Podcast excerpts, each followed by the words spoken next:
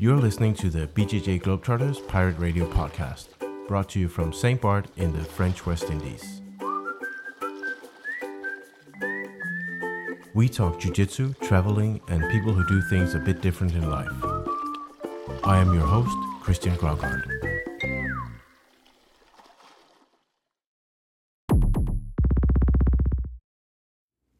Hello, everyone, and welcome to the BJJ Globetrotters Pirate Radio podcast. This is episode 15. I am at home in St. Bart. Uh, I'm sitting in my living room, and I am on Facebook Messenger with Valerie, a Canadian girl who's been going to quite many camps. Uh, she is currently stuck in Kazakhstan during the lockdown, and um, she went there to teach and train jiu-jitsu there was an invitation in the members of BJJ Globetrotters Facebook group. Uh, you might have seen it if you follow that group. And uh, I thought I would, when I saw that she took up the offer, I, I thought I would, um, that would be a good opportunity for a podcast episode to speak with her. But anyway, uh, it didn't quite turn out exactly as she imagined since um, Kazakhstan is closed. And um, it does look like she uh, can get a flight out in a few days. But uh, anyway, I wanted to call her, and uh, then we talked a little bit, and um, she said, "Oh, she's so tired of traveling in airports, and now she just want to go home." And this year was the year where she planned to do like a lot of traveling and a lot of camps, and she she has done seven camps so far, and um, she had been really been looking forward to to doing her tenth camp and get the ten camp pizza. Um, but she might not do that. So I said to her, um, you know what, I'm gonna I'm gonna call you up for the podcast episode, and I'm gonna order you pizza in Kazakhstan from the Caribbean, and um, we'll have a little talk about uh, your experience there. So that's pretty much what I'm doing right now. I am right now sitting in my living room, and I am. Um, she's on my messenger, and I'm just trying to get her address right. And I'm looking at a few. I've been googling pizza Almaty, which is the city she's currently in in Kazakhstan. Um, so I'm looking at a few like pizza ordering services in this town, and it's all in Russian. So I'm gonna have to try and do this with uh, Google Translate or something. I imagined I would try and order her some exotic stuff, like I don't know if they have camel cheese or something. I'm being like super prejudiced here, but this would be interesting. So I'm gonna try to order her some food. I know she's uh, starving. It's morning in St. Bart, and it's uh, evening. It's like 7:30 at night in Kazakhstan right now. She's gonna do a quick report from when she receives the pizza, and then I'm gonna call her up and do an interview a little bit later, probably in in the morning her time. Um, anyway, so I'm looking at two websites right now. One is called Chocofood. They kind of do have an English option, but it only translates like a third of the words. Um, and there's another one called toppers.kz. Um, it's in English, but uh, I think I'll go with the Chocofood. It looks a little bit more um, adventurous. Um, I am trying. I put it in English language, but to be honest, don't understand anything. So I, I can definitely put in her address to uh, it says enter delivery address. So that is Gagarin Avenue. Find restaurants. Okay, let's check this out. Uh, okay, so there's a map of Kazakhstan. I can now see where she lives. Oh, nice neighborhood. Very nice. Um, there's a button saying there is no my address. okay, yes, this address is correct. Oh, there's a gym across the street from her. Okay, there's a few options here. There is Del Papa Orbit. They have good reviews. Oh, Cibo Sano. They have 24,000 reviews. That's a pizza place and high reviews. But I'm going to scroll down a little bit and be a little bit adventurous. I'll see if someone has like really bad reviews. Uh, I know she's really hungry, so I'm just going to go. she might as well. I'll see what I can make her eat. Um, ah, they all have great reviews. I don't. Even the worst ones have like have like four and a half, five stars. Hmm, that doesn't sound very trustworthy. It's like literally every single restaurant has like perfect review. Who's in charge of the Caribbean Kazakhstan internet connection? It's horrible. Translate. Yes, please translate. Let's see. Philadelphia with cucumber. Mm.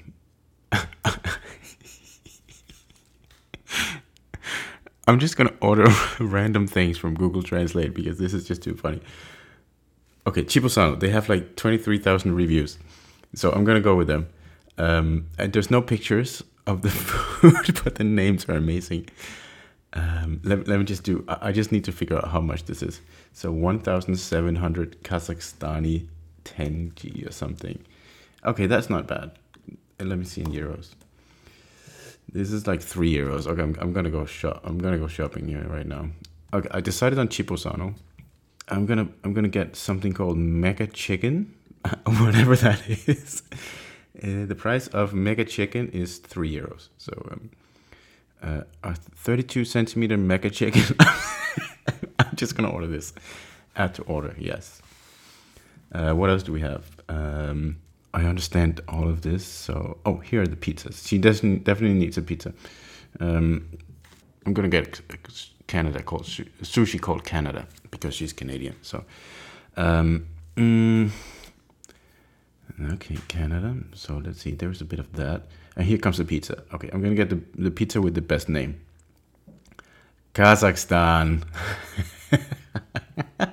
Mega cheese. Oh my god, Moscow. What do I get? Uh, Supreme. I'm honestly just gonna get a Kazakhstan pizza. It looks uh, as exotic as it sounds, I will say. I'm gonna get the Kazakhstan pizza. It's like five euros. It has onions, mozzarella cheese, kazy, zhaya, and pizza sauce, whatever that is. Okay, she's gonna get a Kazakhstan pizza.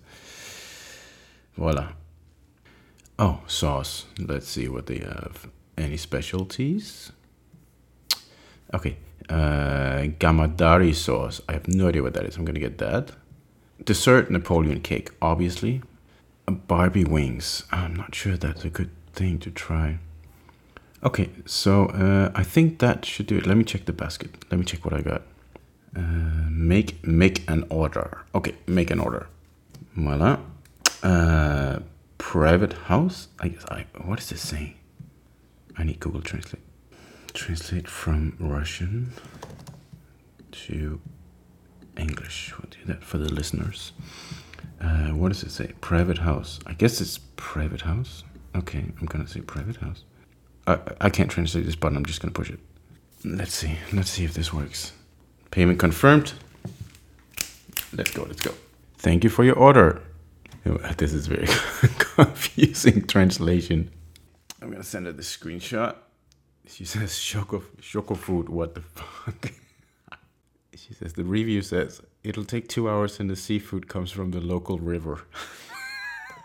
let's let's check the reviews now that I, I already ordered, so it's safe to read it right now. Pizza is not spicy. Spit is not tasty. okay. Gonna- Instead of a liter cola, put 0.5 and are silent. For the price, it is not very expensive, but the food there is pretty decent. Plus cola there, you can get a coke. I recommend it to everyone. That's a lot of people to recommend that for. Like literally every single person he meets. Raw pizza. There are few fish in land. hmm Awful delivery man. Pizza is a disaster. This is even in an epidemic and emergency, not food and suicide. oh, I'm so excited to hear her review. Didn't eat, remained hungry. uh, I didn't quite understand the taste. Oh, that's a way to put it. Okay, so we just found out it's actually a Chinese restaurant. So I just ordered pizza from a Chinese restaurant in Kazakhstan. We'll see how that goes. Okay, so we'll just wait for the delivery of the pizza, and then I'm gonna call her back uh, when it's morning in Kazakhstan, and then uh, I'm gonna have a chat with her about how was the food, obviously, and um, I'm super excited to see the pictures of, of this order. So I'll log off my computer right now. I will uh, get some work done, and um, I'll call her back later tonight when it's morning, and uh, we'll see if the pizza is still good with the morning coffee. Hey Valerie, how was the pizza? Uh, The pizza was amazing. Scary, but amazing. Do you have anything left, or? No, it's all gone. Come on. I I even add that sushi. I still don't know what's in it. I picked the sushi because it was only because it was called Canada. Oh, also, the sushi was Canada. The pizza was Mega Chicken. Yeah. Oh, I don't. I don't know. I don't know what Mega Chicken was. I just picked Mega Chicken just from the name. There's no picture or description. I just, I just ordered Mega Chicken, and I was, I was very, I was so excited to hear what it was. Yeah, and um, yeah, so I guess the pizza was mega chicken, and um, I've had horse meat before, but it was always like uh, ground meat. So when that pizza showed up with the big chunk, right, it was like horse. horse, okay. horse meat steak, yeah, horse meat steak with like the fat layers on the side, the whole thing. I was like, mm-hmm. okay, I did. I didn't know. I just. I just picked it because it was called Ka- Kazakhstan. I couldn't see what was on it, but horse. That makes good sense. Yeah, and yeah, no, that was definitely horse. Wonderful. well, that's not too bad. A horse is, is good meat. No, it is, but here it's um it's actually their delicacy. Like Mhm. they're um, they they keep saying that uh, Kazakhstan's a country of meat and dough, and it's uh, it's pretty much it. Every time I've eaten with people, it's always tons of meat, uh, tons of dairy, and bread, bread, bread, bread, dough. Uh, so everything's a variation of it. Nice. I'm just going through the pictures of the pizza right now that you sent me. It looks delicious. Um, well, so um, okay, let's start from the very beginning. Take like one minute to just give a bit of background uh, story, background about yourself. Uh, myself, okay. Um, so I live in Montreal, Canada. Um, Used to I'm live there. Yeah. yeah, yeah, that's actually accurate. Oh, sorry, sorry, Uh, sorry. Uh, And Continue. it's uh, and on my uh, Smoothcomp uh, profile now it says I live in Kazakhstan because to register for a local jiu-jitsu tournament I had to be a resident. So I was like, that's it. I'm officially from Kazakhstan.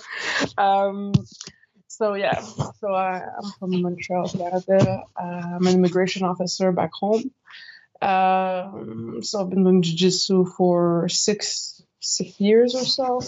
I've been traveling in the past five years, maybe seven or eight countries every year. Uh, so that's it. Like uh, I've been in Kazakhstan. Well, this year I've been to Vietnam. I left in January. I biked all the way through Vietnam, all the way to Cambodia. So that was about a thousand kilometers I did. Uh, then I traveled through Cambodia.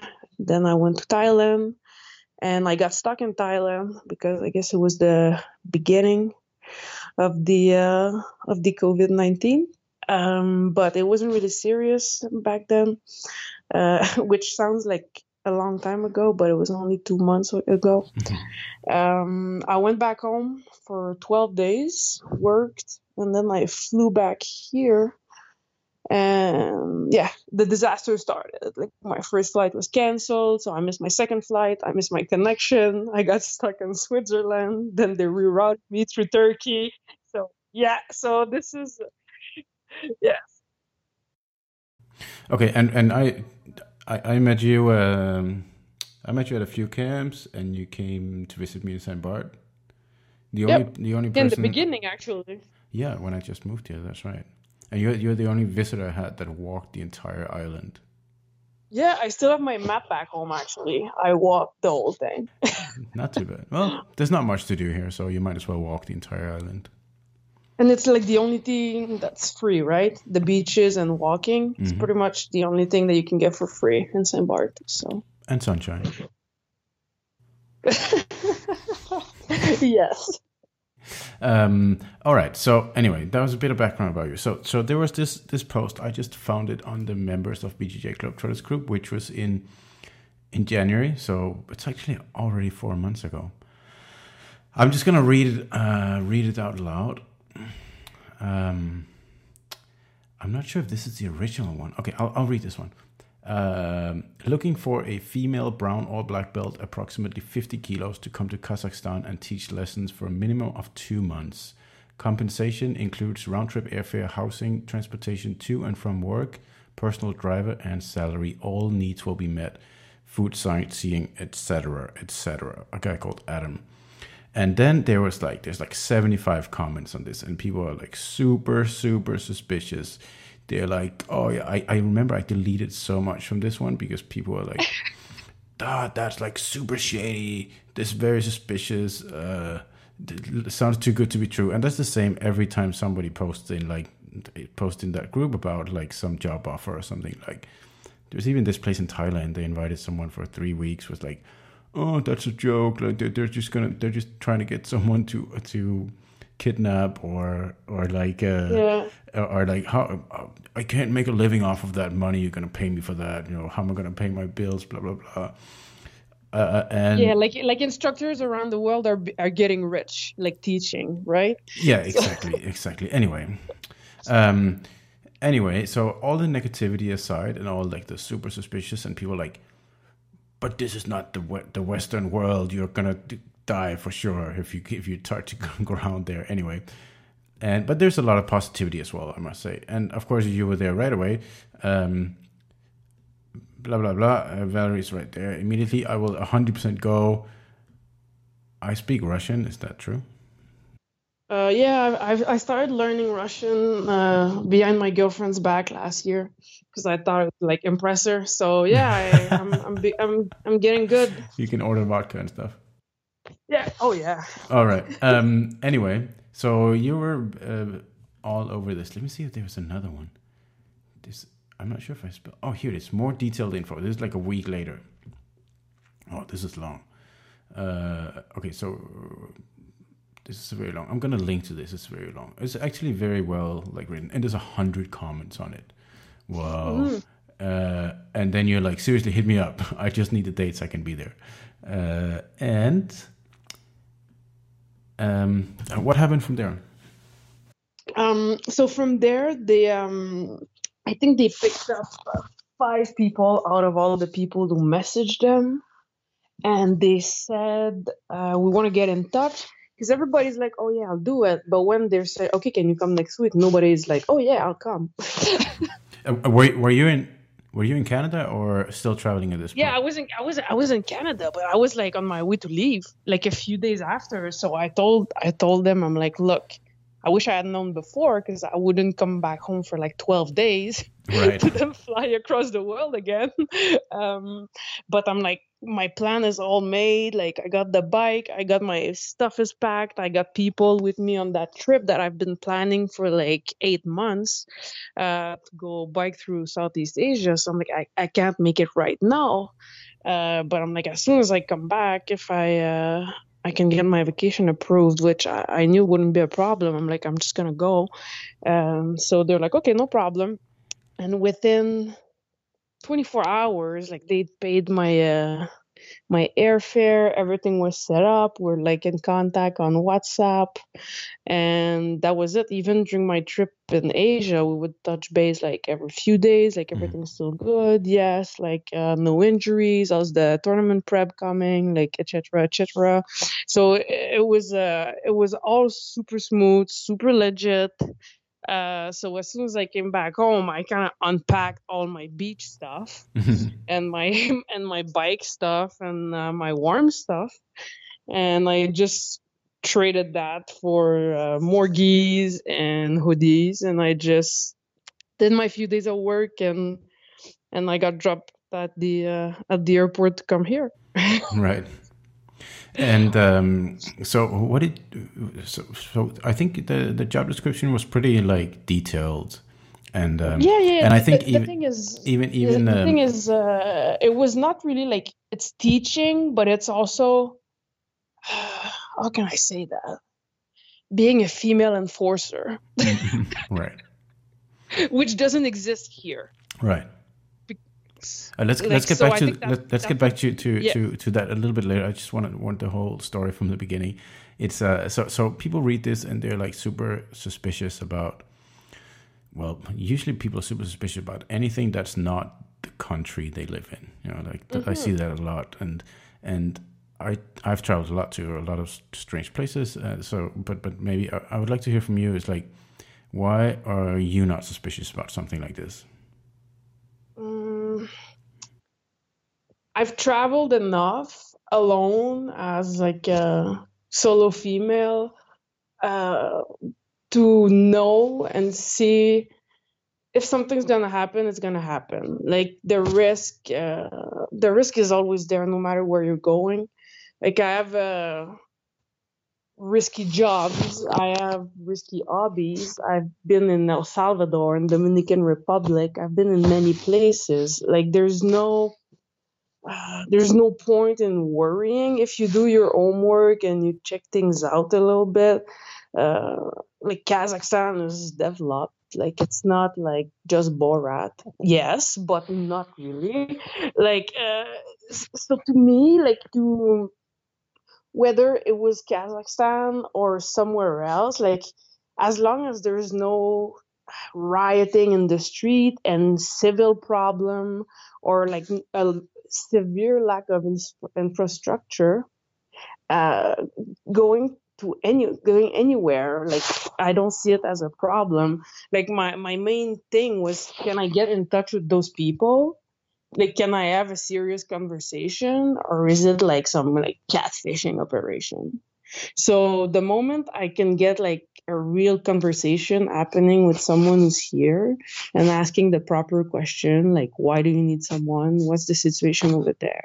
Like what what, what is it going to be like? Um, because it's new for them too. Like it was a first time thing that they're trying. Uh, so I wasn't scared. I wasn't like nervous. I think we've seen way uh, way worse ads posted in BJJ Globetrotter like way worse posting and where they're almost saying yeah we're gonna take your visa or your passport you know like as soon as long as like things are legit and i have my own place and i'm not being forced into anything to me it's just an experience and at the end of the day if i'm not happy after two days i just take a cab and i go home uh, so there's always that possibility so i don't know why people panic so much and like, I just gotta say, like, I've processed thousands of asylum claimants in the past year, and I haven't seen a single person asking for asylum from Kazakhstan. Like, like to me, that's my main indicator of where I'm not taking my next vacation. Like, like, like I see so many people on a regular basis wanting to ask for asylum and nobody comes from Kazakhstan. Right. Nobody asks for asylum from Denmark. nobody asks asylum from Poland. Like it gives you like an idea where in the world it's stable. It doesn't have to be perfect. Mm. It doesn't have to be modern or just like home, but it's not home. So it's normal. But is it dangerous? Mm. Like real dangerous? And the answer to that question is not at all yeah, yeah, that's the thing. I mean, I from my own perspective, I I've traveled quite a bit to, as as I usually say, I've been drunk and stupid in every dangerous corner of the world, and nothing has ever happened to me. I think it's if if as for me, it's always if I know some locals or I get to know some locals that I can kind of hang out with, then that kind of fixes everything. And also that, I mean, you, usually people who say like oh I, I always get in trouble but i never do anything there's usually there's probably something wrong if they always get in trouble you know like i never get in trouble yeah. i've never gotten in trouble i've never been even in any sort of altercation and i have been to some strange strange places and bars in the world um, but you know I, I think as long as, as i think this goes with what you say is that if you can have a conversation with someone there and you can kind of connect and they know the place and they know their way around and you just kind of hang out with them and then it's fine. It's not like they're getting kidnapped every single day, you know. no, like, uh, and you see, like, there's uh, this time in the in the country that I I I did end up um, piss drunk, stupid, and uh, in uh, in the clinic with an IV up my arms, and like, uh, and I'm like, oh my god, where am I? I think I like. I don't know if my alcohol or something was wrong with it, but like the doctor, I I, I, I kind of wake up from the from the, the the solution is giving me and like i'm getting rehydrated and i'm like my first question is where did you go to medical school i didn't really care about him but and with was that in kazakhstan or what No, no, no. Okay. That was somewhere else. And like, yes, like the situation itself, you kind of freak out. But I, I wasn't really worried about what's going on with me. I want to know who's that person. Right. like, and the moment, like you said, you establish that relationship. Mm. Okay, like is the guy there to harvest my organ? Perhaps. But right now, like I'm trying to know him. I'm trying to understand what's going on. Right. And the, the guy looks very trustworthy, you know? Mhm. So I think it's uh, like you say, there's there's risk and there's danger everywhere you're gonna go. But the moment that you meet the people and that you have some kind of connection, it's not the risks are not there. And I like it, it's not only about jiu-jitsu but there's also that aspect. Like the person is willing to pay thousands of dollars to fly me across the world, so like I can choke them. Mm. Right. Like, I mean, who's got the bigger risk there? Like, like she, she like. so no, Kazakhstan. Yes, I did my reading, but I didn't want to overread it or overplan it. Mm. I think that's also that's also a, a, that could be a dangerous thing because even if, if you probably if you read on the uh, the U.S. like official travel advisory, it'll say there are places in Denmark that you shouldn't go, which is like the biggest joke ever because like, nothing ever happens. So, and um, but no matter, it's like it's like whatever opinion you want uh, confirmed, you just Google that and you will find it, right?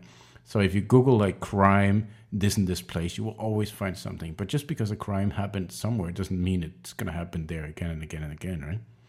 Like, what, what is, do someone can someone on the internet just predict where all the all the dangerous people just hang out all the time, or what? I don't get it. No, like the only p- thing usually I'm gonna Google before I go somewhere is what type of currency they have, what's the immigration thing, and is there anything I should like? What's the weather? Mm. Those are my three things. Like what to pack? Am I okay with my passport? Do I need some kind of document?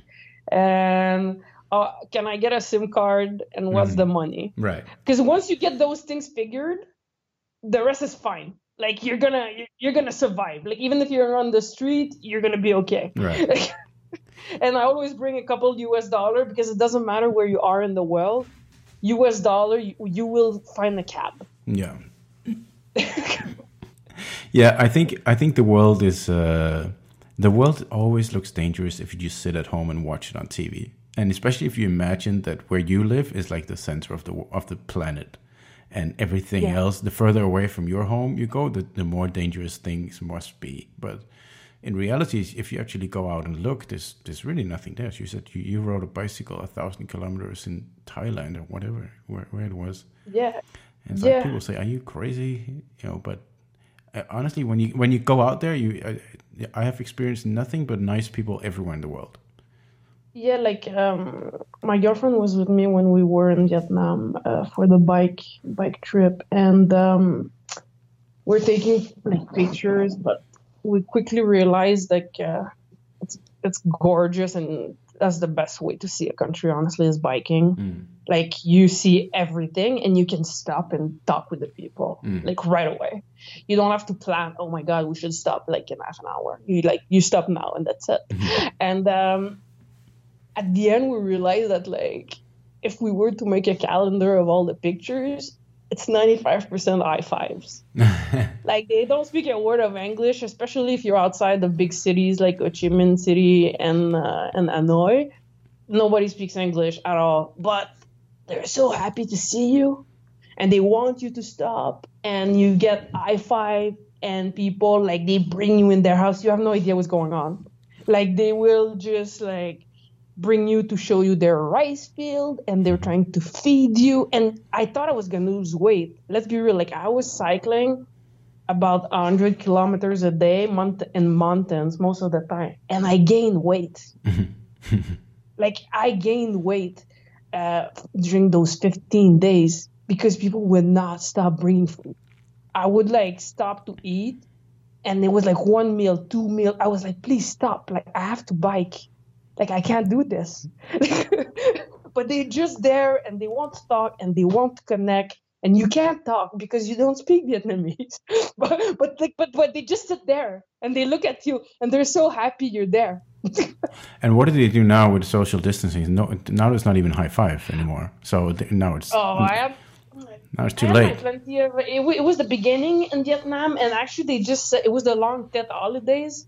Uh, it's like their New Year's mixed with the super long holidays in Vietnam, and everybody gets off for like two three weeks and the thing is, they just never sent people back to school. Mm. Like they they stopped it before it really started for them, uh, because trust me, they don't know social distancing there. Like you, you you've, you've been in Southeast Asia, like they're cooking uh, on the side of the street. Like I was walking in certain streets, and I'm like, oh, like this looks nice, and then all of a sudden I'm like, I'm in someone's house. like oh I like I, I thought I was looking to a back alley or a shortcut to go somewhere. And no the ladies they're washing your dishes. Uh, so I'm like so so, so like and they they're just like smiling. Uh, so there's there's no such thing as like social distancing. Um, but but they took they knew at least that by stopping school it would be it would help. Because little kid they touch everything and they touch everyone and they will just cough in people's face and they don't really care you know? Uh, so they just never sent the kid back back to school in vietnam as of january. So when i did my trip it, they were not in school so they actually had kids everywhere so yeah in big cities people were worried but outside of the big cities i would say people like their life as usual is like they have 12 dogs and a cow and a horse and they're working in the rice field. So for them, virus or no virus doesn't really affect them. Like there's most of them, they didn't have electricity in some places where I was. So like for them, it, it's not really a concern, I believe, or it wasn't in January. So it didn't change much. Um, and trust me, like I did jujitsu there and every in every places I've been in Southeast Asia, even at like a place where the gym was closed because of the holiday, but because we contacted them, they threw a special open mat uh, in Vietnam. So, um, like, people were not worried much, and people get really excited to have women uh, coming to do jiu-jitsu right so in, let, in let, a lot of places let, us get back to the to the to the kazakhstan story um, yeah. So um, there was this nice description, and uh, so you decided to go, and everything was set. So what were you? What did you expect, and and how did it actually? Uh, um, how did it actually happen? Mm, I didn't have any expectation. All I knew is that someone was supposed to wait for me at the airport. Um, and I mean, like, what what what did you imagine it would be like? You know, to be there, oh.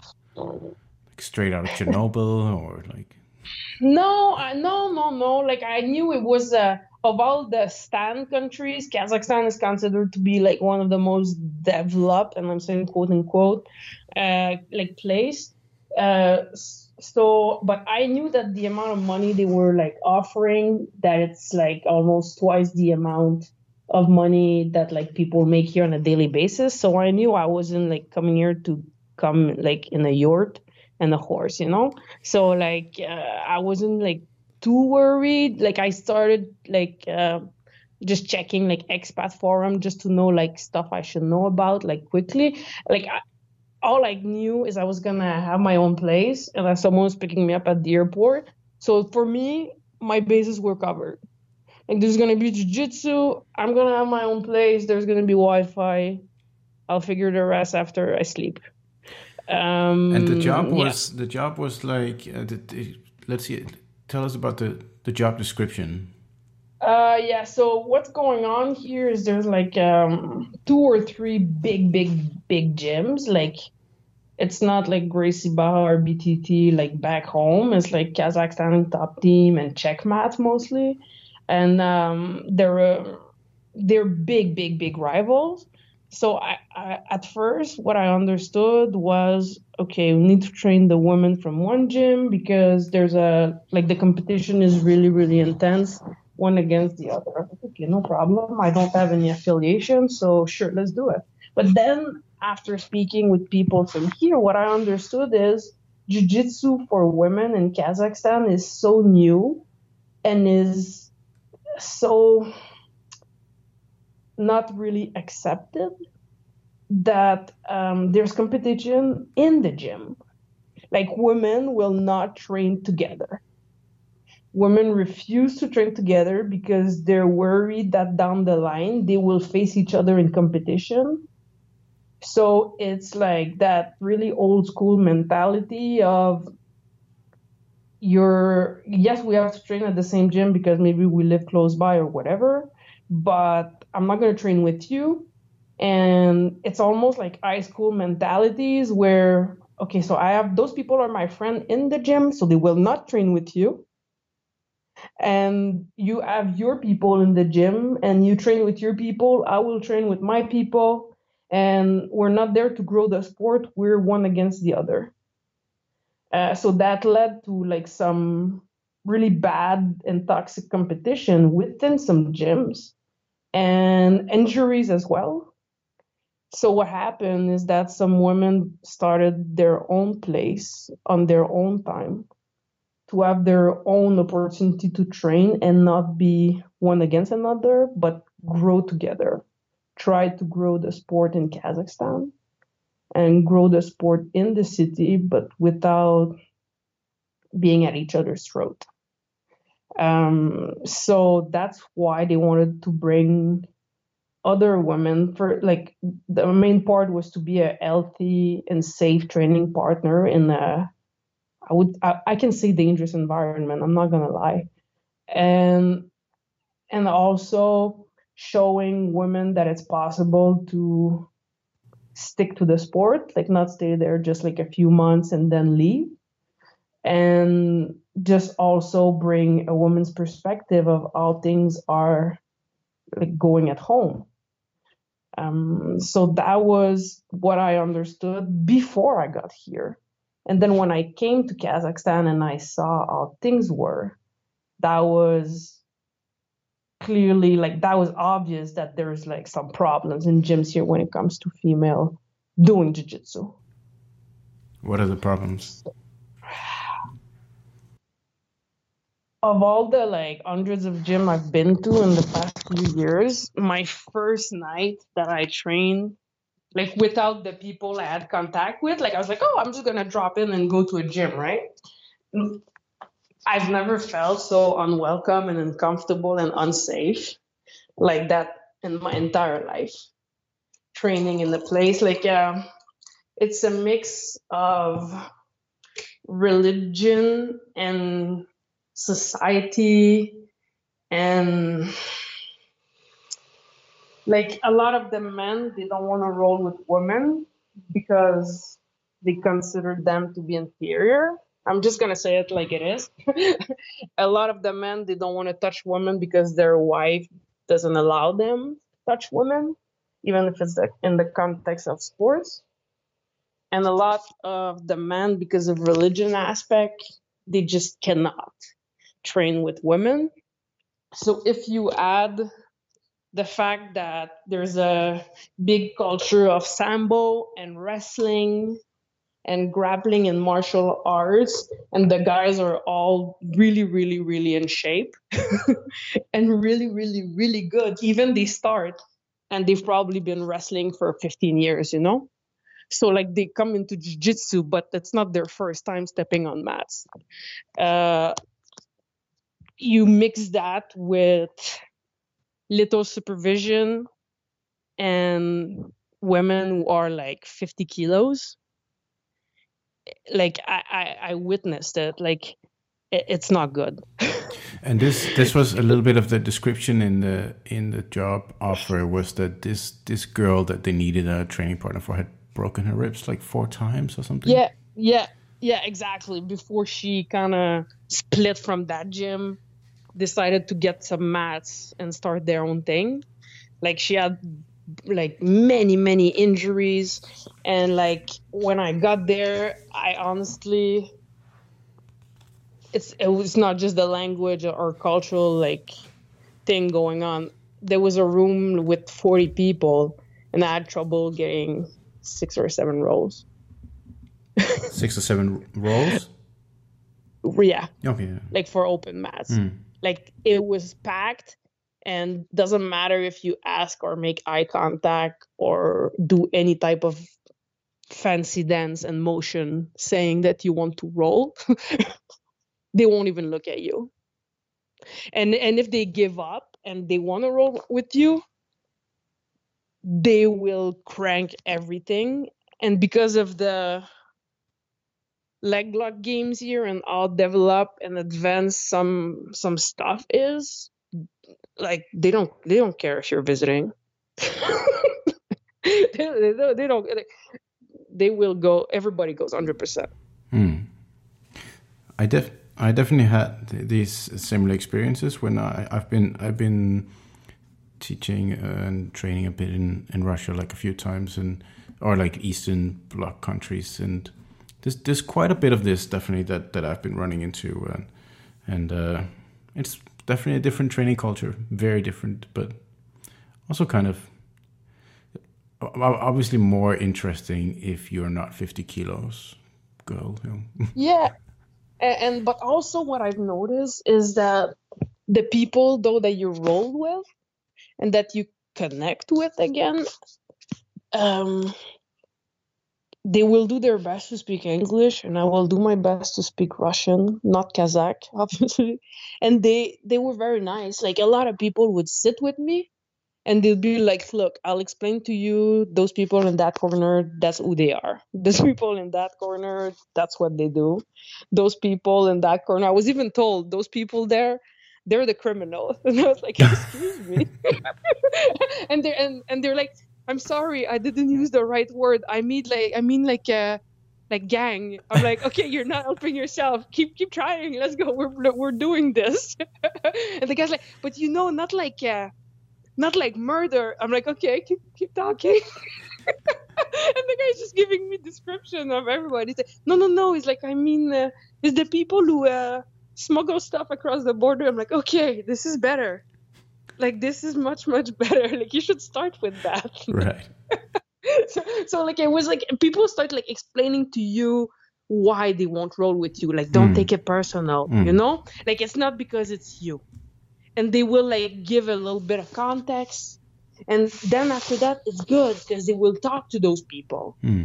like hey the person is not there just for one day or the person is not there like to prove themselves Mm. or the person like i'm not a spy like i'm not coming here to check all the tricks you're teaching women like um so the moment like you start building that relationship and you start showing up every day like uh, already it, w- it was getting better uh, and then the government announced that all the gym were closed Yeah. Okay. But uh, that was a shame. What a shame. thank you thank Well, at you. least we're all in the same boat. You know? But I, I think I think from my experience in in kind of these cultures where it's really like training is pretty hardcore, it's any anyone. It's funny because I would I would think about um, the kind of the attitude on the mats or the attitude in public in the street, and I was thinking, damn, this is the, the hardcore, like tough, like uh like nobody trusts each other kind of place. But then I think about all the people that I know there, like every single person that I get to know a little bit are like the nicest people ever. And it's kind of weird because then then I I, I think it can't just be exactly these people that I randomly met that turns out to be super super nice.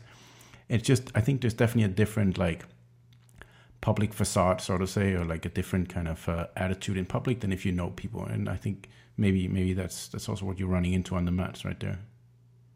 No, absolutely. And like the moment people realize that you're not just there like to like to just drop in, but that you're actually trying to like build a relationship there and that you're actually coming and that you're like trying to talk to people and they see that you keep being rejected and in beginning like with those culture and like they see that you're not playing their let's go to war game when you're rolling. Like uh, there it's not like a, a competition all the time. People start opening up like everywhere i've been. Like uh everybody like who gets uh who gets injured or go hard like at one point like it's gonna happen but people like they will apologize and they will stop. Yes they have like that mentality like they're going crazy all the time here but like after that uh, like it, it's okay. Like so they will still uh, give you advice and they will still try to uh, call you a taxi and they're actually very protective uh, on, on certain aspect. Like of course maybe because i'm half your size people are a little bit more protective towards me than they've been towards you when you travel. But uh, in certain countries i've definitely um, witnessed like some kind of tough love, you know. Uh, so I think it's uh, it's interesting, but the mentality here has definitely been uh, it, it's a first on all the places I've been. It was definitely a different atmosphere on the mats. Um, so that's why it was also different when I was training with the women here because they kind of started their own thing uh, with different different time to train and different time also because it's more convenient during the day because the kids are in school. Because um, for most women here training in the evening is just not a it's not an option. Like here women they have a very very traditional place. Like kazakh society usually you're gonna live with your parents with your grandparents with your brother with your aunt with your sister. You live with everybody. Everybody lives together in a room. Sometimes it's a bigger room, sometimes the room is split, but everybody lives together. But having that jujitsu class at seven at night, for most women, when you have like four, five, six kids on top of taking care of an, ex- an extended family, it's not a possibility. Like you, they, they can't make it like most of them they can't travel during the night they can't get a ride they're like the society is very very different so for them, they needed a different time frame, or they needed like uh, to feel safe as well. A lot of the women here, when I train with them, they were um, their training fully covered because of their religion. Like so, they can only train with women on top of already wearing long rash guard and having their head covered and all the stuff that comes with it. So they need that different time they need that safe space they need that different time frame that's going to allow them to train.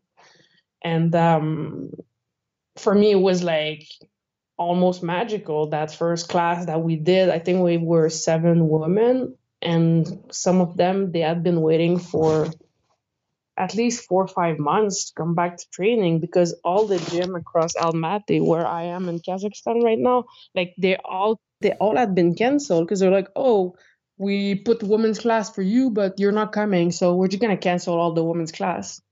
But they never bothered to ask why, why women are not showing to women's class at 5:30 p.m. so, so those women, when they came to our classes that we plan uh, in the middle of the afternoon, they all showed up. And was this like was all... this the, the, the classes that you were kind of originally invited yeah. to do? Yeah, yeah, absolutely. And they all came, and uh, they were all excited to practice their English, and they kept bringing me food. Like Kazakh people, they really like to feed you. Like they like to make you feel welcome, and they like to really like make sure that you're set up good.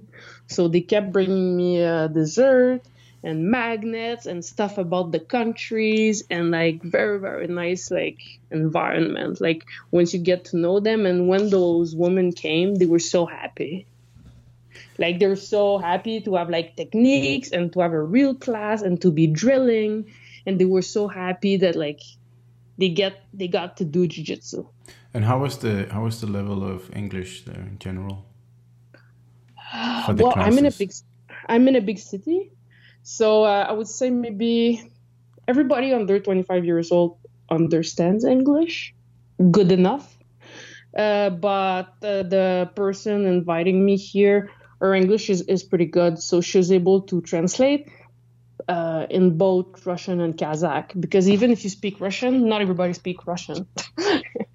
Kazakhstan is in this weird place in the world where they they identify as Kazakh or Asian or European, depending to where they're from. Um, so you can be very fluent in Russian and nobody will understand you because not everybody is Russian. so we kind of all met in the middle. Like I think broken English is the best language.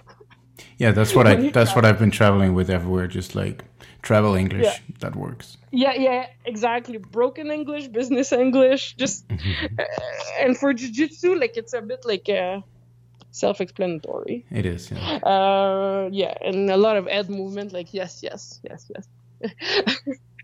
so, So, uh, So how was so this? classes? How was this training then compared to uh, to the other that you just described?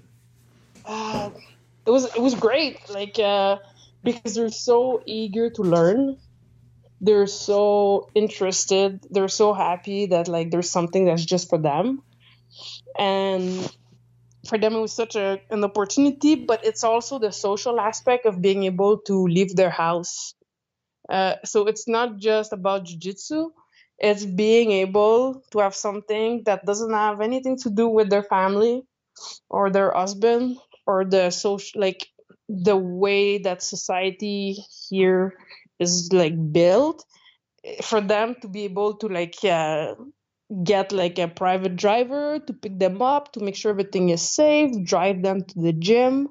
Everybody trains together. After that after every training session everybody will all eat together here. It's kind of mandatory. So people show up to training and they bring food. They show up with pizza they show up with the food they made they show up with whatever they have and like we all like train for like an hour and a half. Then we talk we like drill a little bit. Then we all sit and we eat. That's right not saying to eat and it's not allowed. So so so so it becomes like a big thing. It becomes like a celebration almost uh, that lasts like two three hours and, and then like uh, they they get all dressed like normally and they get picked up and they were like being uh, dropped off at home. So yeah. And some of the women like they were coming and they were bringing all of their kids. We had a little corner with bean bags and uh, the kids were just playing together. It wasn't bothering us at all. And we would just train like uh, no big deal. And then uh, and then the training was over and that was it. And everybody was between like 50 and 65 kilos. So no risk no injuries but they would still go hard. But the risk of injuries when everybody's 50 kilos still lower. You can you can go really hard you're still just 50 kilos. Um so yeah so that was the the training aspect until the government shut everything down again And how long did you manage to train for there? Um, I've been here for six weeks now, so it's been we had at least three weeks of like steady training many times per week, and then it was more of a let's try to do this, maybe we can go around the government checkpoints kind of training, and then people just kind of got nervous, even if the gyms were not officially closed. People got nervous to be outside um, or uh, the school got shut down before the gym. So like um, people got stuck with their kids at home, so they couldn't make it to training anymore. Uh, so we we just of, and then the government announced that everything was going to be closed, and then everything else happened. So we we had to stop. Um, but the, I'd say that half my time here, at least, we've been able to train almost every day. Uh, How long were you supposed to be there originally? Mm, two months, and I was, and the original plan with was also like after the Zen Camp in Poland this fall, was that I'm just gonna take a one way ticket and then I was gonna come back here, Mm. um, because it's not that far. So I mean, it might still be in the book, but you know how things are right now. so we don't I'll get back to that. October, yeah, October is very far. So, uh, but yeah, like they, they, they like having me here. So, and I like being being here as well, and because uh, it's a it's a trust building process more than a teaching gig. Um, so they don't necessarily want to have 10 different people to come over. Like uh, if someone is comfortable, if someone is already like uh, aware of the situation, I think for them it's it's better that way. Uh, and after maybe a little while, someone will be able to teach, or the community will grow, and maybe they'll be able to do everything here. Um, so that's mostly like I th- I think in the long term that's what they're trying to get.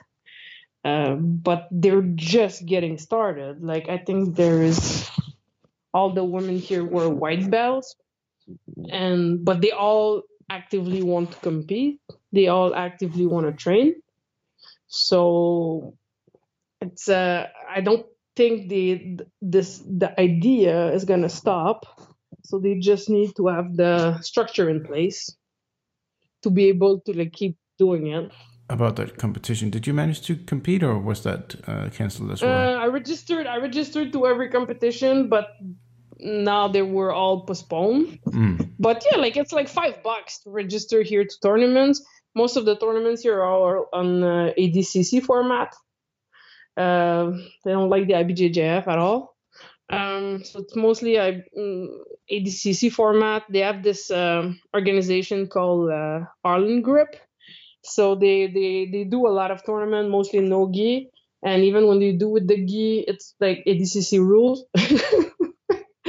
with the gi. Uh, and it's like uh, it, it reminds me of like 10 years ago back home when you were a woman and you want to compete it's white belt or colored belt altogether Mm. so so it's uh because there's not enough women Right. and uh, the the weight division is pretty much we will make bracket when you show up Right. uh, so so it's uh, it's like that and, but uh, belt here it doesn't matter like you've trained in uh, i think in moldova and in eastern europe like belts here when everybody has some kind of background in judo or sambo or martial arts uh, doesn't matter if the person's a white belt in jiu-jitsu like you should always be careful Yeah, I can't. I Um, can't count how many, how many I would say Russians or that white belts that I rode with who were also like uh, twenty years of judo and powerlifting. Yep, yep. Like uh, I remember when Charles Ariat came to Montreal, I brought him to my sambo gym. So technically, my sambo instructor has never done jiu-jitsu, and he's 28 years old, but he grew up in Kazakhstan and in Israel, and in Russia. So uh, he had competitive rolls with Charles, who's a black belt in, in jiu-jitsu. So it was, uh, so it doesn't mean anything. Right. like grappling is grappling. Here when they say let's wrestle they really mean it. Mm. like like uh, it doesn't matter. Like and if they pull guard you know they're going for your feet. And if they stand up you think you're safe? No. They're gonna take you down. Right. so it's a uh, it's, really, it's really interesting. What about like how how is how is like your daily life been there? How, how is it now? You've been there for a while, so I mean, I guess you're in, in some kind of rhythm of how how is life in Kazakhstan? Um, I would say life is life is very good. Um, like the the place is the city I'm in is so nice, and it's a mix of big city with like infrastructure, and they have their own Uber here, like yeah, called Yandex. Um, everywhere you can go, it is so cheap because it's an oil country. So everywhere you want to go, it's going to cost you like one dollar almost maximum. So you can get everything everywhere, and it's a big, big outdoor place because it's a city. But then you get like old Soviet Olympic installations and a lot of uh, like a lot of mountains a lot of like uh, some people they come here during the during winter just for snowboarding. Uh, right now the mountains are closed but like even when it's still warm outside here you can still go to the mountain and it's only uh, 15 kilometers away. And you can still be snowboarding in t-shirts in the mountains here Uh, they have this big ice rink on top of like the mountain. Like it's gorgeous. The place here is so beautiful. Like I open my window and like I can see the mountains like right there. They're right in the city. There you don't need to like go outside. You don't need to be make a day out of it. Like people will just take a cab and like, oh, I'm going snowboarding for two hours. Like they have uh they have those uh, those cable car systems, so you can go there also with that. They have a lot of viewpoints. They have a lot of museum in the in the city center. Like that, the place is a mix of old Russian architecture and museum, and but also they really like to be outside. Uh, not right now, but but but when I got here, I was really surprised that like they they love food, so their lunch break usually is around two hours. And everybody's doing some kind of exercise and walking around and like oh on my lunch break of two hours i'm gonna take a cab and i'm gonna go hike a little bit and then i'll go back to work. Like to me it's, it's very strange. Because like back home most people they're on the lunch break it's half an hour it's not paid and they're almost working when they're on break. Um so but here people will just take the time like they'll take the time to go outside to socialize to meet up with people. Like um all the places i visited was mostly i was on expat forum just to know like schedules or looking up for stuff to do. And people were like oh no problem. Let's meet up and uh, i will uh, i'll go with you for the whole day so all the stuff I've done, I didn't have to really plan anything. Like like people, like uh, local people, would be like, "Hi, I want to practice my English." So don't worry about anything. Let's just meet at this place, and I'll take you to this mountain, or I will take you to this attraction. And people were just picking me up, and okay, no problem. Like uh, so, it's been it's been really interesting because I didn't really have to to overthink things. You just show up and everybody wants to practice their English. Imagine if, if, the, if these will, people everybody will imagine they will all play guide with you. Imagine if they if they posted that on the Globetrotters group. Hey, I live in Kazakhstan. I want to take you to the mountains. Just let me know where I'll pick you up. Let's see what people say about that. Oh my god! Don't don't even get there. Seriously, like uh, but you know, I I also I I also had like private messages after that post. Huh? People like warning me. Mm. Did you manage to make some some some local friends not that were not like in jiu-jitsu? Yeah, yeah, absolutely. Like, uh, and and it's people who don't live in the city necessarily.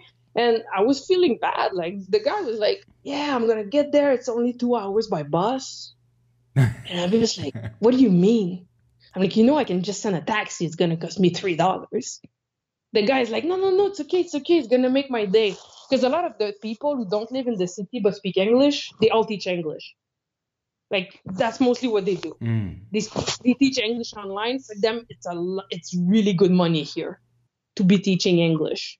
Like you will make more money than most Kazakh people going on a regular job. So everybody who's been to school either in Turkey and Russia, in the US, everybody who speaks good English, they will all end up teaching English from home. Right. And uh, so those people were like, no, no, no, it's okay, it's okay. I'm really happy. I'm really happy. So people were like actually taking buses for like two hours one way to come show me their mountain. like, I'll pick you up. You can try the local food. I can translate for you. Did you know that we have a, a subway system here? I didn't know that. Like they would take me just like in the subway, like happy to show me that like they have a subway now. Uh, and like bring me to a bunch of places. Like it, uh, it's just been really really nice. I've been an- hanging out only with local people. Mm. was it is do they do they have one of those like uh, super impressive enormous uh, old soviet subways? Uh, no it's actually quite new. Most kazakh people they they're actually not even aware that there is a subway. Mm-hmm. and uh, when you go there, you actually don't pay the subway. You pay a lady. She gives you like a poker chip. right. That you then that you then put in the thing, and then someone opens the gate for you. So the machine has no use. No, nobody in that process has any use because at the end of the day, someone is opening a gate for you. I'm just looking it up. It says it says 23 years of construction to build the subway. That's pretty crazy.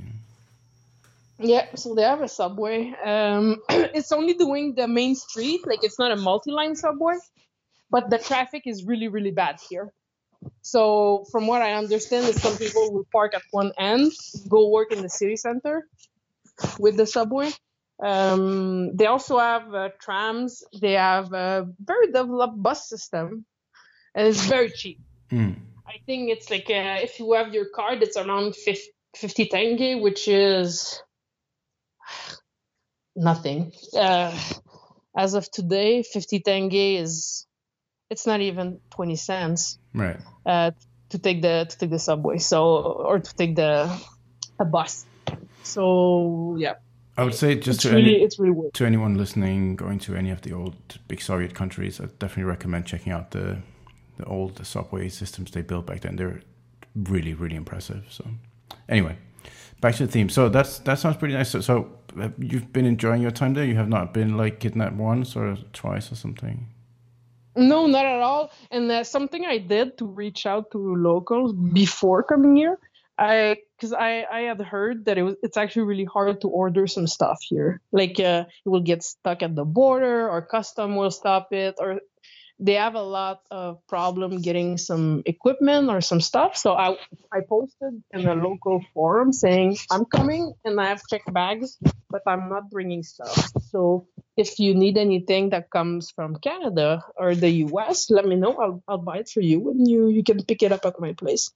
And uh, oh my God, everybody was like, Can you get me a coffee machine? Can you get me like a, a bunch of people I didn't know? I think the, the funniest request I've had was a juicer, a tent, like very random things that they just can't get.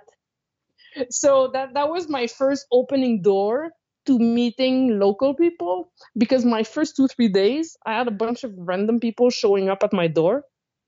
And i was like oh okay so you're the coffee machine guy. Here you go. And then people were like oh let me take you out for food and they would pay me back. So i didn't have to change money when i got here because people would pay me in local currency and uh, yeah Oh, so i met a bunch of people yeah so i arrived here with two bags uh, filled with goodies and uh, that's it. Now I'm uh, I'm good. When I leave, it's gonna be uh, empty. So when people when people ask you what you do, you tell them in a Russian accent, import export. yes, yeah, exactly. I work in uh, it's an international uh, business. Right. Yeah, I'm a consultant, Right. so that's how I met a lot of uh, of the local people here. Yeah. All right. And um, so so what have you been like spending your days doing? Like, uh, I, I mean, you must have had a lot of time there, apart from training and teaching English to to random strangers and bringing them coffee machines. Well, okay, so usually when I wake up, I like I would just do my own training outside or uh, go for walks and explore because, like I did in Saint Bart here, I like same thing I did. Like I just go for long walks because I think it's a good way to stop and go and be able to explore places. And I like to see what people are up to. Um, like to me, it's fascinating that on one of their big holiday here. I was like, I'm gonna go in the big, big mall. I want to see what people are doing because they were going crazy over a big holiday. And for them, it's quite a celebration, and the family would eat KFC. so, so for me, it's, it's just what? It's very, very strange. It's very interesting, but like it's the kind of little daily life thing that I like to witness. And um, and then I I've been taking Russian classes online. So and funny enough, when I was back home, my tutor he actually is from he he lives five kilometers from me right now. so, but I didn't know that before. Oh, so, when I the got so so the person you took classes with in Canada lives right there, or yeah, okay, Yeah, he lives right here. and um, so now we were in local time, so it was much easier to plan classes. Um, so I've been taking Russian classes every day. Then I was doing my little homework and doing that. So that was like a two, three hours a day, easy. Um, and and then I would get ready for training. So because training sessions were usually what I would do is I would go to the training session with the people that invited me over. So it was around two hours in the afternoon. Then I would catch a cab and I would go to Kazakhstan top team and I would do all the classes there at night. So it was like maybe four hours of training. So I think the first two weeks I was here, I probably dropped five or six kilos easy because I was training like six hours a day. Mm. Um, and yeah, and then on the weekend, that was mostly what I was going what I was doing was meeting up with people and going to random places. Did you man have you managed to get get a well get along well with with just English, like also outside of training and? Uh, not really but like I said, my Russian is good enough, especially when it comes to those like uh, taxi ride and meeting up and ordering and doing groceries. I mean, there's been some problem in some places, but it was mostly funny the outcome. Uh, so English is definitely not enough, but everybody has a phone, and with all the apps you can get now, it's uh it's not even like an excuse like you, you, everybody's gonna start translating on their phone. I would say that the biggest issue has been if you don't have cash to pay for something. At first i was a little freaked out because the taxi driver was like yeah no problem. Let's just go in the store together and make some change. And i was like what do you mean? He's like, yeah, let's just go together in the grocery store and we're going to ask the guy to cut your bill and you can make some change. And I was like, okay, that sounds like the plot of a movie. So like I'm not like it's ten o'clock at night and the guy is telling me, let's go together in this little store. We can buy a banana, you will get some change so you can pay for your cab ride.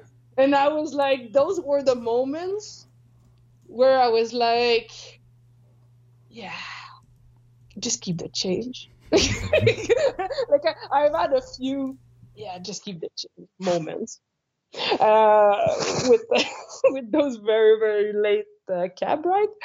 But beside that, uh, everything is no, usually okay.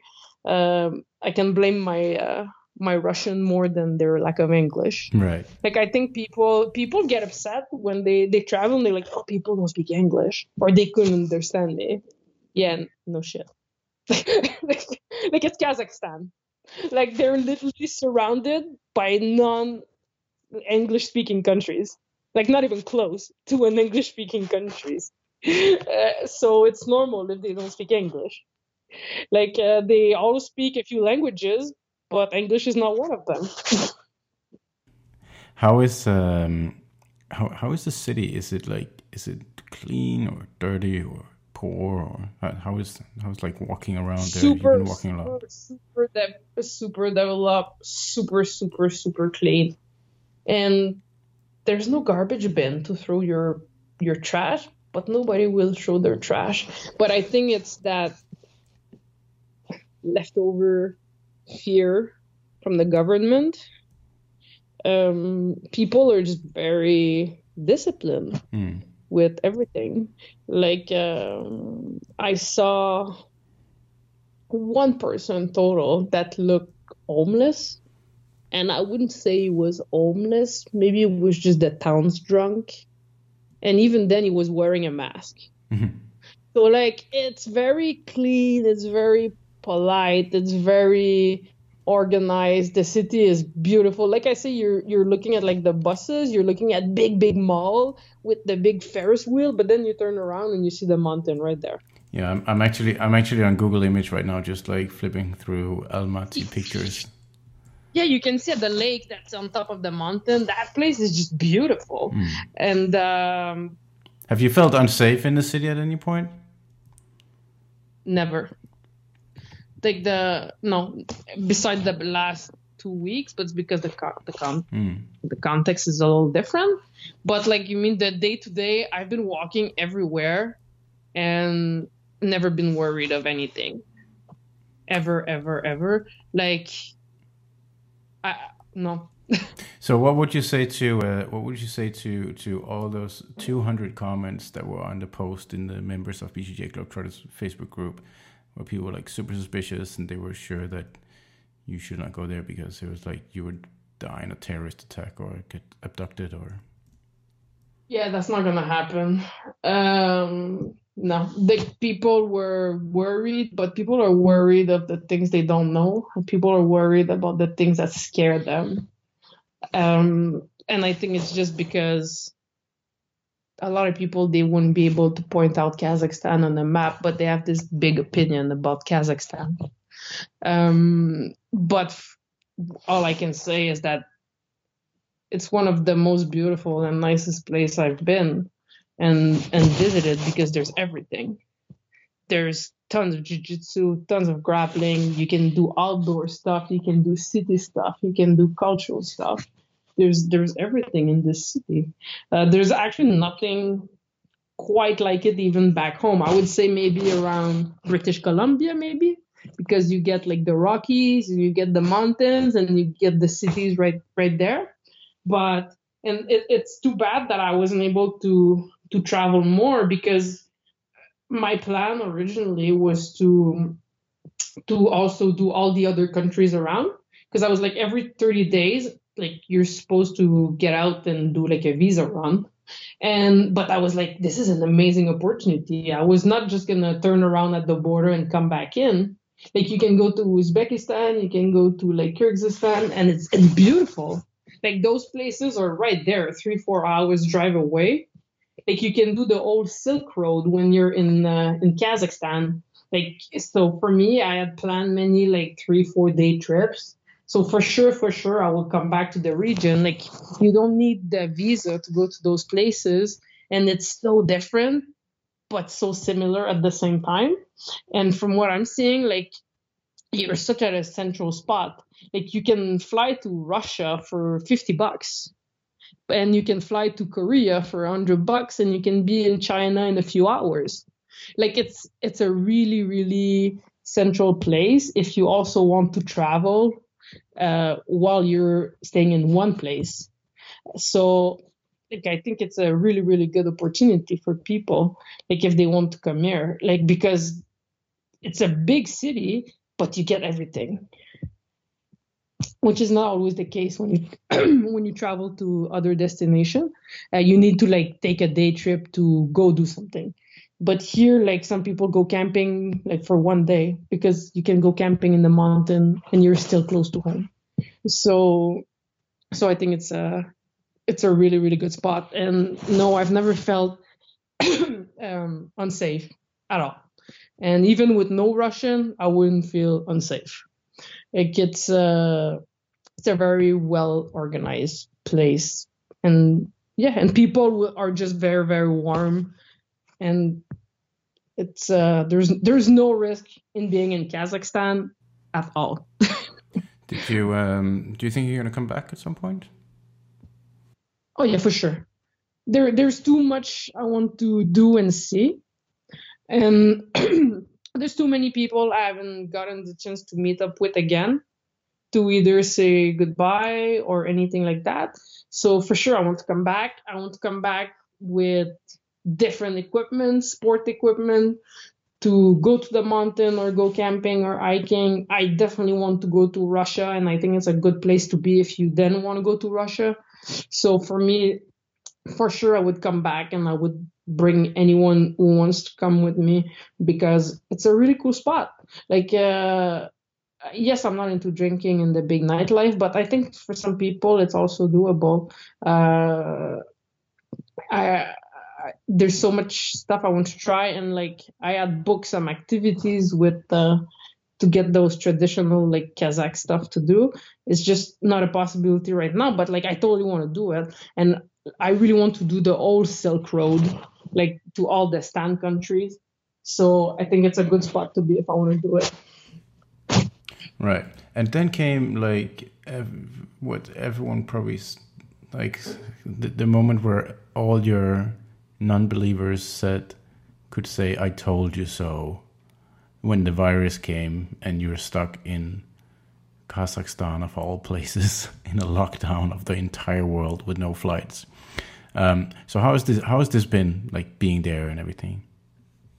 Um, well, the response here happened much earlier than in the rest of the world um, because they're so close to China. So already around February, the government had started closing the border with China. Um, and then they have, um, for people who are not necessarily familiar with uh, with Islam, uh, the Quran says when there's a plague, you should uh, close your countries, close your border, make sure nobody comes in or out. And uh, the response of most of the countries after seeing what happened with Iran very fast, they just completely shut down their border. Um, so I had been here not even two weeks that uh, the borders were already closed. Um, so I was like, well, my visa is gonna run out. That's great. um, so we went to immigration police and they were like, it's no problem. We'll give uh, emergency visa to everybody at least until April 20th. So don't worry about anything. So you're legal in the country. I'm like, okay, perfect. Uh, because the way it works uh, in Kazakhstan is uh, the person hosting you uh, is responsible for you immigration wise like they have to register you with immigration and they have to confirm that you're gone when you leave uh, that's why you don't need a visa and it and the responsibility is on the person who's hosting you. So i just wanted to make sure that nobody was going to get in trouble. Um, but now that like every the government said yeah no problem like we're going to extend the visa for everybody i was like okay perfect.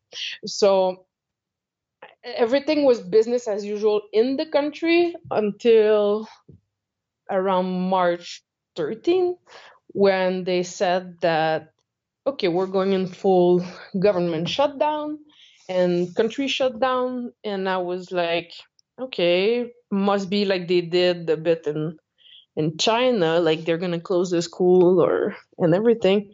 No they're not messing around here. Like they everything shut down in 24 hours. Like all the stores all the malls all the everything that was not a pharmacy a bank or a grocery store uh, or a restaurant with delivery everything shut down in one day and everybody was sent home and then two days after it was the city was shut down because Almaty is a big city center, so they were trying to contain the cities. Uh, so with Nur Sultan in the north and us in the south, so they wanted to make sure that we were in isolation because we have two international airports. So they didn't want the, that to spread in the rest of the country where there's less infrastructure and hospitals. So they're like, okay, so we're gonna shut down those two cities uh, meaning you have 24 hours to decide if you want to stay in the city or if you want to be outside of the city, because after that you can't come back in or out. Uh, so they at least gave a little heads up to people, and that was the day that the military came into the country. And they started uh, doing roadblocks to make sure that there was no way in or out the city. Um, and then they put the rule in place about not leaving your house and about not being able to gather, not even if it was Kazakh New Year's two two weeks ago or so, uh, people were not allowed to do any celebration. There was nothing on the street e- uh, either, um, and then they kept like at first was the country, then it was the city, then it was by district, and now we have little zone, which is five kilometers where I we were allowed to walk or travel or or do our stuff. So for me, it wasn't an issue because everything was still in that little zone. And then came the you can't leave your house unless you have a paper stating your purpose for being outside. Um, so yeah, so I'm, I'm lucky that I have an inside yard and that they're not enforcing it in the yard. They're just enforcing the no contact and you can't gather uh, in in the little yard. Uh, so I've been able to take walks at least uh, and and get some fresh air every day. But it's been uh, and and they're not messing around. Like you have military everywhere, cops everywhere. Um, they, I think they have some experience because of their past as well, and the government's been sending text messages every day with what's what's happening at least. Um, so I don't need to watch TV or check the news.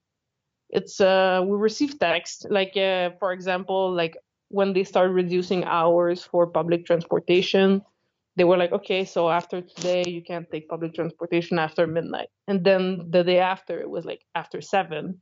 And then it was like, we're not to allow more than five people per buses for essential work. Like, so at least we've been updated by text message. Like everyone who has like a, a Kazakh SIM card uh, is automatically registered with the government. Um, so at least I stayed in touch with what's going on here uh, just by receiving those bilingual messages in Kazakh and Russian uh, every day on the situation. Um, and on the other end, my government asked every Canadian to come home. They just didn't plan that some countries would not let us go back home. So you've been kind of you've been kind of stuck there, and and um, like, has it been bad or like have you just been I don't know what have you been what have you been up to? Was it is it, has it been scary or? No, not scary. Like uh, not scary when it comes to the virus. More scary like not knowing what's the next big thing.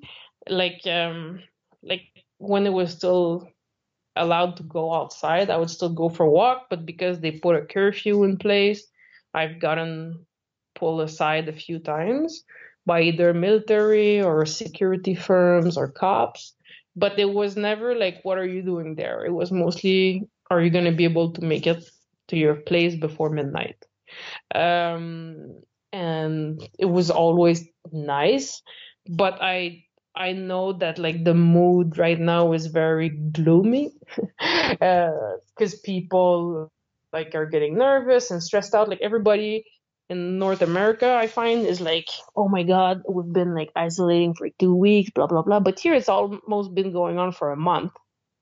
So it's not just the and because they're so used to being in group and eating together and having their gathering and they live with their old family. So some people even have to self isolate in their home because they're not allowed to be together, even if it's members from their own family.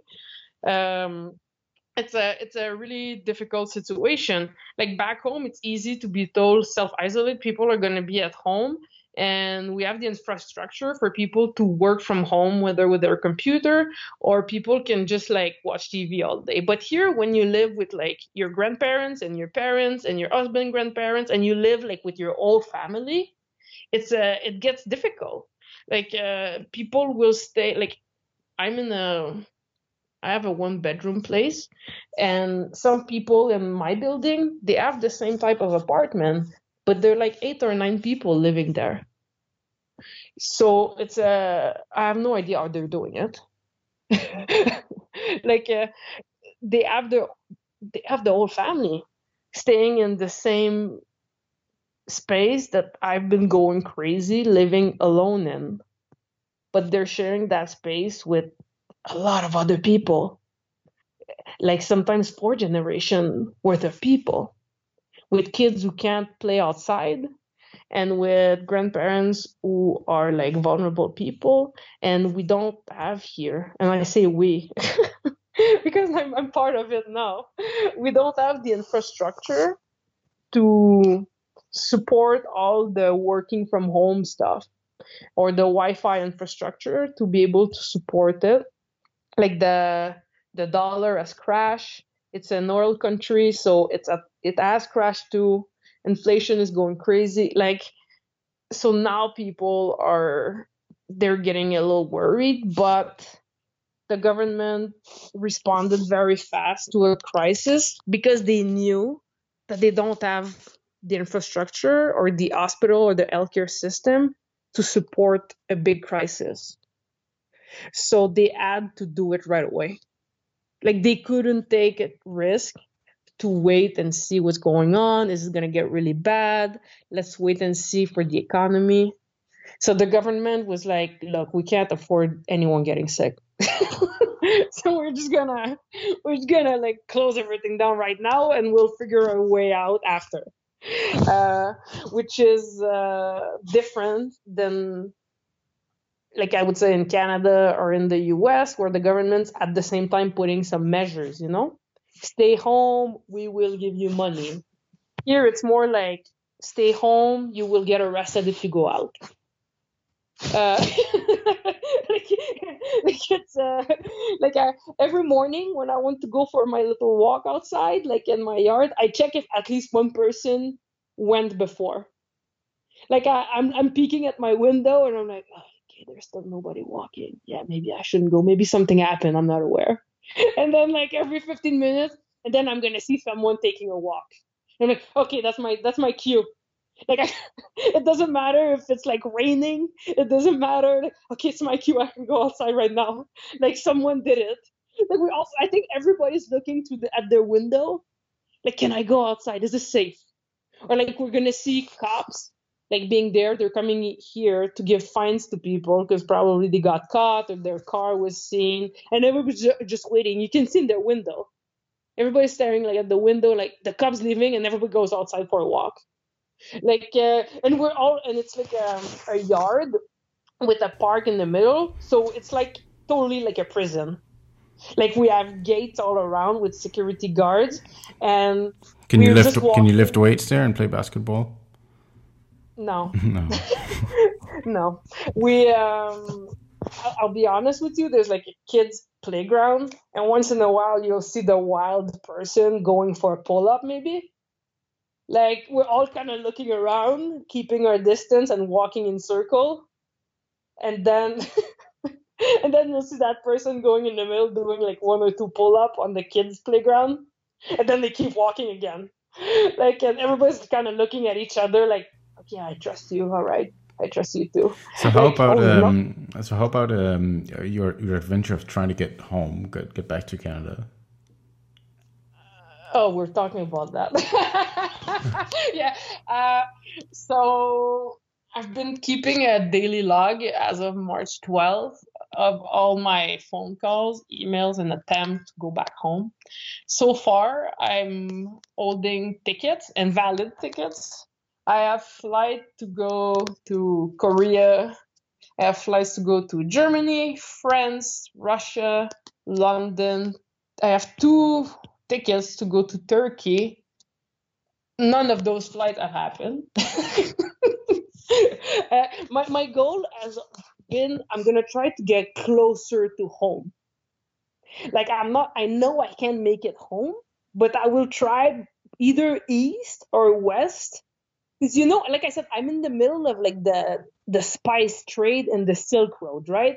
So, like, I'm like, if hundreds of years ago they figured out a way to find America, well, I should be able to do it too. So I just need to find the right path to get there. So I had the itinerary through Turkey and then going back up to Europe to the countries that weren't closed. And my goal was to make it to London because London has been very slow to respond to the crisis. So London is still open. So I just need to make it to London. And then I'm one ocean away. like there's they speak English and I'm one ocean away from being at home. Like eh, I was like if I make it there, I'll be okay. so I tried to go through there and it didn't happen. So I was like, okay, I'll try to go the other way through Malaysia and then all the way and like, if i can make it to vancouver i'll be okay like i just need one way or the other to leave where i am because there's no water around here so i figured as long as i can go as far as i can from being straight in the middle like that's that's my that's my uh, that's my get out of jail free card. You literally just have to go any direction and you'll be you'll get closer to yeah, home. Yeah, Exactly. I just need to start going in one direction or the other. but uh, it was not possible. And every day governments, without giving notice, were like, "Yeah, we're just gonna close. Like, it looks bad. Let's just close." And uh, so it was like I have tickets and I have my flights and I have my letters so I can leave my uh, my complex. Like I showed you a letter that shows like, yes, please let this person kindly go to the airport. They're trying to leave. Like I've had many of those letters, like to like just let me leave the country. And then they'd be like, yeah, your flight is canceled and yet Google Calendar is like, oh, you're flying from France right now. I'm like, no, I'm not. Uh, like I, I tried to leave every route, and then I was really excited because last week the president of Belarus said, yeah, the crisis we don't really believe in it, and Russia just closed its border, so it's a great opportunity for us to make money. because Russia just closed. So the president of Belarus decided that like not only they're not closing, they're gonna lower prices to make sure that people want to come and discover Belarus. So I was like, that's the dumbest thing I've heard all day, but that's my chance. I'm like, that's that's it. I'm like, I gotta go to Belarus. like I have to make it there. like like that guy is welcoming me with open arms. so I went and checked, and there was a flight at five in the morning from Almaty to Minsk, Belarus. I was so excited. Only a two-hour flight. So, uh, and it was about a hundred dollar. I'm like, that's it. I'm getting closer. Belarus is almost in Ukraine, and Ukraine is almost the European Union. Like that's how much I've been trying to just get closer so I booked a ticket for to go to Belarus, and then there was a transit in France, and then I was flying to London, and then I found a flight the day after to go home. I was like, that's perfect. That that's my chance. It's a I'm gonna embark on this 40 hours journey, and I will go to Belarus. and I will go through Europe and I'll make it home. And uh, during that same day. So I'm all packing. I've eaten all my food. I've given away all my stuff. I've already spent thousands of dollars on flights to try to come back home. But now with all those separate tickets, I've just like outsmarted the system. Like I found a way. And then the embassy messaged me to say, yeah, the government just closed the airspace. And I'm like, what do you mean? what do you mean? Like, what does that mean? Like, does that like do I care? Not really. Like, what do you mean it closed the airspace? like, you can do that? Like, they close the sky? Like, what's what's going what's happening?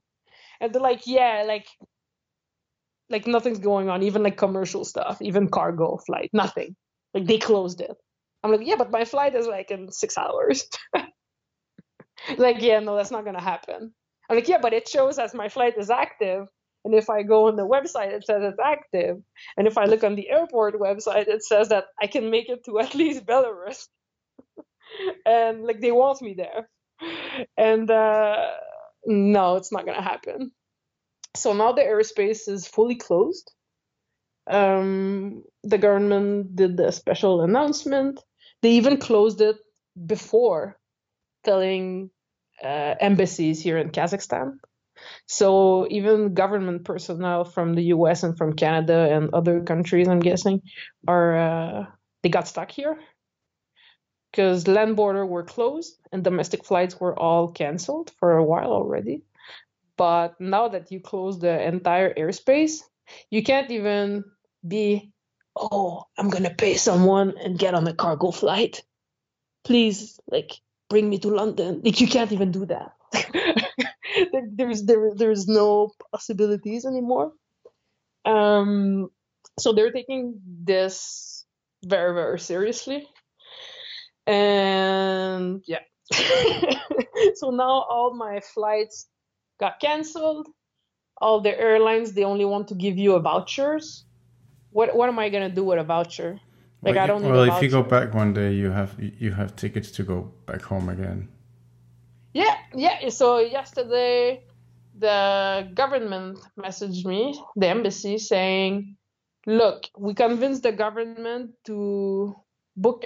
Let us have one flight, so we can get most of the Brit, the Korean, the American, and Canadian out. Um, like we need this one flight kind of off the books, literally under the radar. like there's one flight that's going leaving for Korea tonight at 11 p.m. and uh, they said you can uh, you can try to go to Korea and then find a way back home. And uh, I was like, yeah, I gave up. Like I've given up after my Belarus like attempt. like I was so excited to go to Belarus. Uh, I was like, yeah, I'm not getting my hopes up. You're not you're not catching me again. I was like, I'll wait for a, a written confirmation and uh, a solid confirmation because first of all, I'm out of money, and second, I can't do this. Like mentally, it's draining because like I know I have to plan my return back home. I'm gonna be in the mandatory quarantine. Like I need to plan what's going on with my family back home as well. So I'm like, I can't do this anymore. Like tell me I'm here and it's okay, I'll be resilient and I'm turning fully Kazakh now.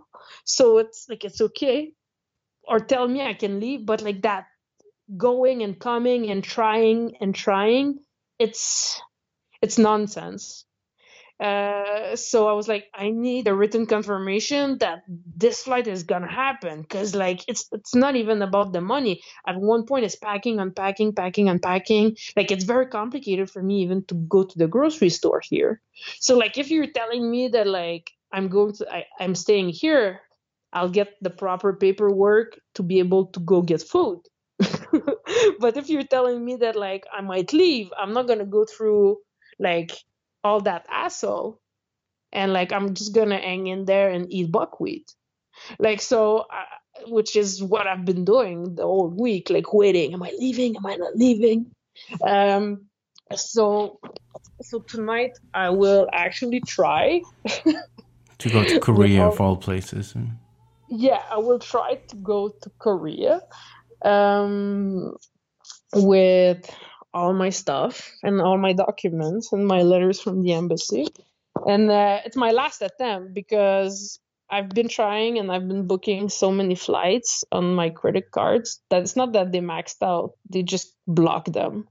like the companies were like, yeah, there's a lot of stuff coming from Kazakhstan for flights all across the world, like the entire world. Uh, so we're just gonna block your card that should help you. How was uh, so so what time what time is it right now? uh, right now it's around eight in the morning. Okay. And your and flight, is, flight is, is tonight. 11, 11 p.m. It's the airport is 60 kilometers away, but with all the checkpoints and the control and everything that can happen, and if let's say that flight doesn't happen, I need to be back home before curfew. so my goal is to be at the airport extremely early because I need to find a way to get back to my place before curfew in case that flight doesn't hmm. happen. Mm. And I need to give my keys to my landlord, but then if the flight doesn't happen, I need to come back and find a way to contact my landlord to get my keys back before it's too late. before it's too late. Well, the adventure because, continues. Because yeah, it's also the old mechanic, you know, like the old mechanic of I can't meet him, so we need to like yo i'm gonna leave the key under that rock in the right. yard kind of situation. So so uh, i'm gonna make it to korea maybe. And then i should be able to go to chicago. And then maybe home but and I think since we, I mean, we we purposely wanted to record this while you were still in Kazakhstan to kind of get the yeah. the real like atmosphere of the whole thing. But I guess um, we're probably gonna publish this like before you leave or something before you before you're home. I guess so. So uh, if people want to find out if you actually made it home or not, can you? Are you gonna post that? in You should post that in the members of BJJ Globetrotters group, like where it all started. Yeah, I should. And like uh, a lot of people have, have been, uh, I'm really grateful because most of the people who've been offering help either through contacts or because they know people who work in airlines or people in many countries like that's been my number one support has been people like hey if you get stuck in london you can come to my place hey if you get stuck in russia you can come to my place like everywhere pe- people have been really really helpful like i haven't been posting to get attention like like in a pity way it was more in the look I need people to know I'm stuck there. Right. like, like uh, that, that, that's so that's why like I know if I get stuck in Korea, I have people from Globetrotter who can come and pick me up, or who can. I even have people from U.S. camps who told me, "Hey, I speak Korean, so if something happened at the airport, here's my number. Mm-hmm. Like I can at least help you find a place." Like um, so so I've been so happy and so lucky that everybody has just been coming very very forward either offering money or help or support but it's not about the money it's more mega, about like mega chicken pizza yeah yeah but we didn't know that was gonna happen. We, we st- i still don't know what was in that canada sushi. Well, it's probably it's probably for the best you don't know. Just leave the country. Don't don't look back. Yeah and uh but everybody's been so helpful and supportive and i just want to go home. Like uh it, it's not because i don't like it here. It's just if i'm gonna be stuck between four walls. Might as well have been stuck in, in my four walls uh, because i can't i can't do anything anyway. And it's uh it's, it's better to do it at home. And i don't want to like taint my old Kazakhstan experience uh, with this. That's why I want to come back to make to make it right and to continue what was started and what started good and what started right and what was so so pleasant and fun. So for sure, for sure, I want to come back. So uh, let's, yeah. So let's uh, let's wrap this up, and um, and you probably need to go pack your stuff again and get ready to go to the airport a little bit later. Mm, yes, no, definitely. eat the leftover pizza, horse pizza, the mega chicken, yes, all that. Yeah. And uh, all right, so uh, thanks for uh, thanks for calling in from Kazakhstan. Um, My pleasure. Thanks for. I would like to thank the government of Kazakhstan for letting me make this call. they're probably listening in right now. Do you want to say hello yeah, in Russian? Probably, yeah, definitely they're listening. All right. Uh, well, best of luck with your flight to Korea tonight. I really hope you make it. Um, and who knows, maybe in maybe in a few weeks we're gonna have to make another episode about your life in Korea or something. Perfect. And like, I really hope that you're gonna do like a Corona Award of the Year because it's only it's only March and I've been in 25 airports. So anyone who wants to try, like they, they're welcome to try to beat to beat me for this year. yeah, because nobody else is gonna travel all year. Exactly. all right, Valerie. Best of luck, and uh, promise us you just you post in uh, in the Globetrotters Facebook group uh, with an update if you if you make it hope or if you're stuck somewhere. Or... I will, and uh, I'll definitely pay it forward if anyone is stuck in Canada. Well, they can come to my place. Okay. All right. Enjoy the packing, and uh, we'll stay in touch. Uh, thank you. Have okay. a good day. Bye bye. All right. I'm back in the studio, which is my hallway.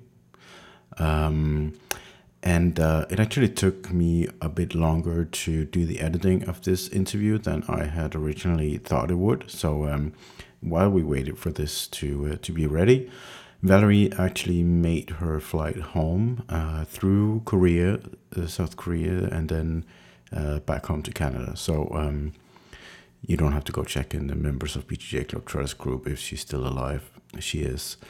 Um, and uh, that's it for this episode. I hope you enjoyed the interview. If you want to listen to any of the older episodes of this podcast, just go to bjjglobetrotters.com slash podcast.